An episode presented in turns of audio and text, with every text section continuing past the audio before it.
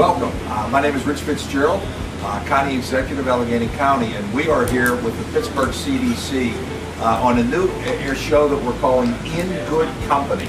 Uh, we're here at Molineros in Market Square, uh, one of the vibrant places here we have in, in, in this region. And with me today are two leaders uh, who are very integral to the, the growth that we've had in western Pennsylvania and Allegheny County and the city of Pittsburgh over the last number of years. We have Kevin McMahon, who's the CEO of the Pittsburgh Cultural Trust, and we have Craig Davis,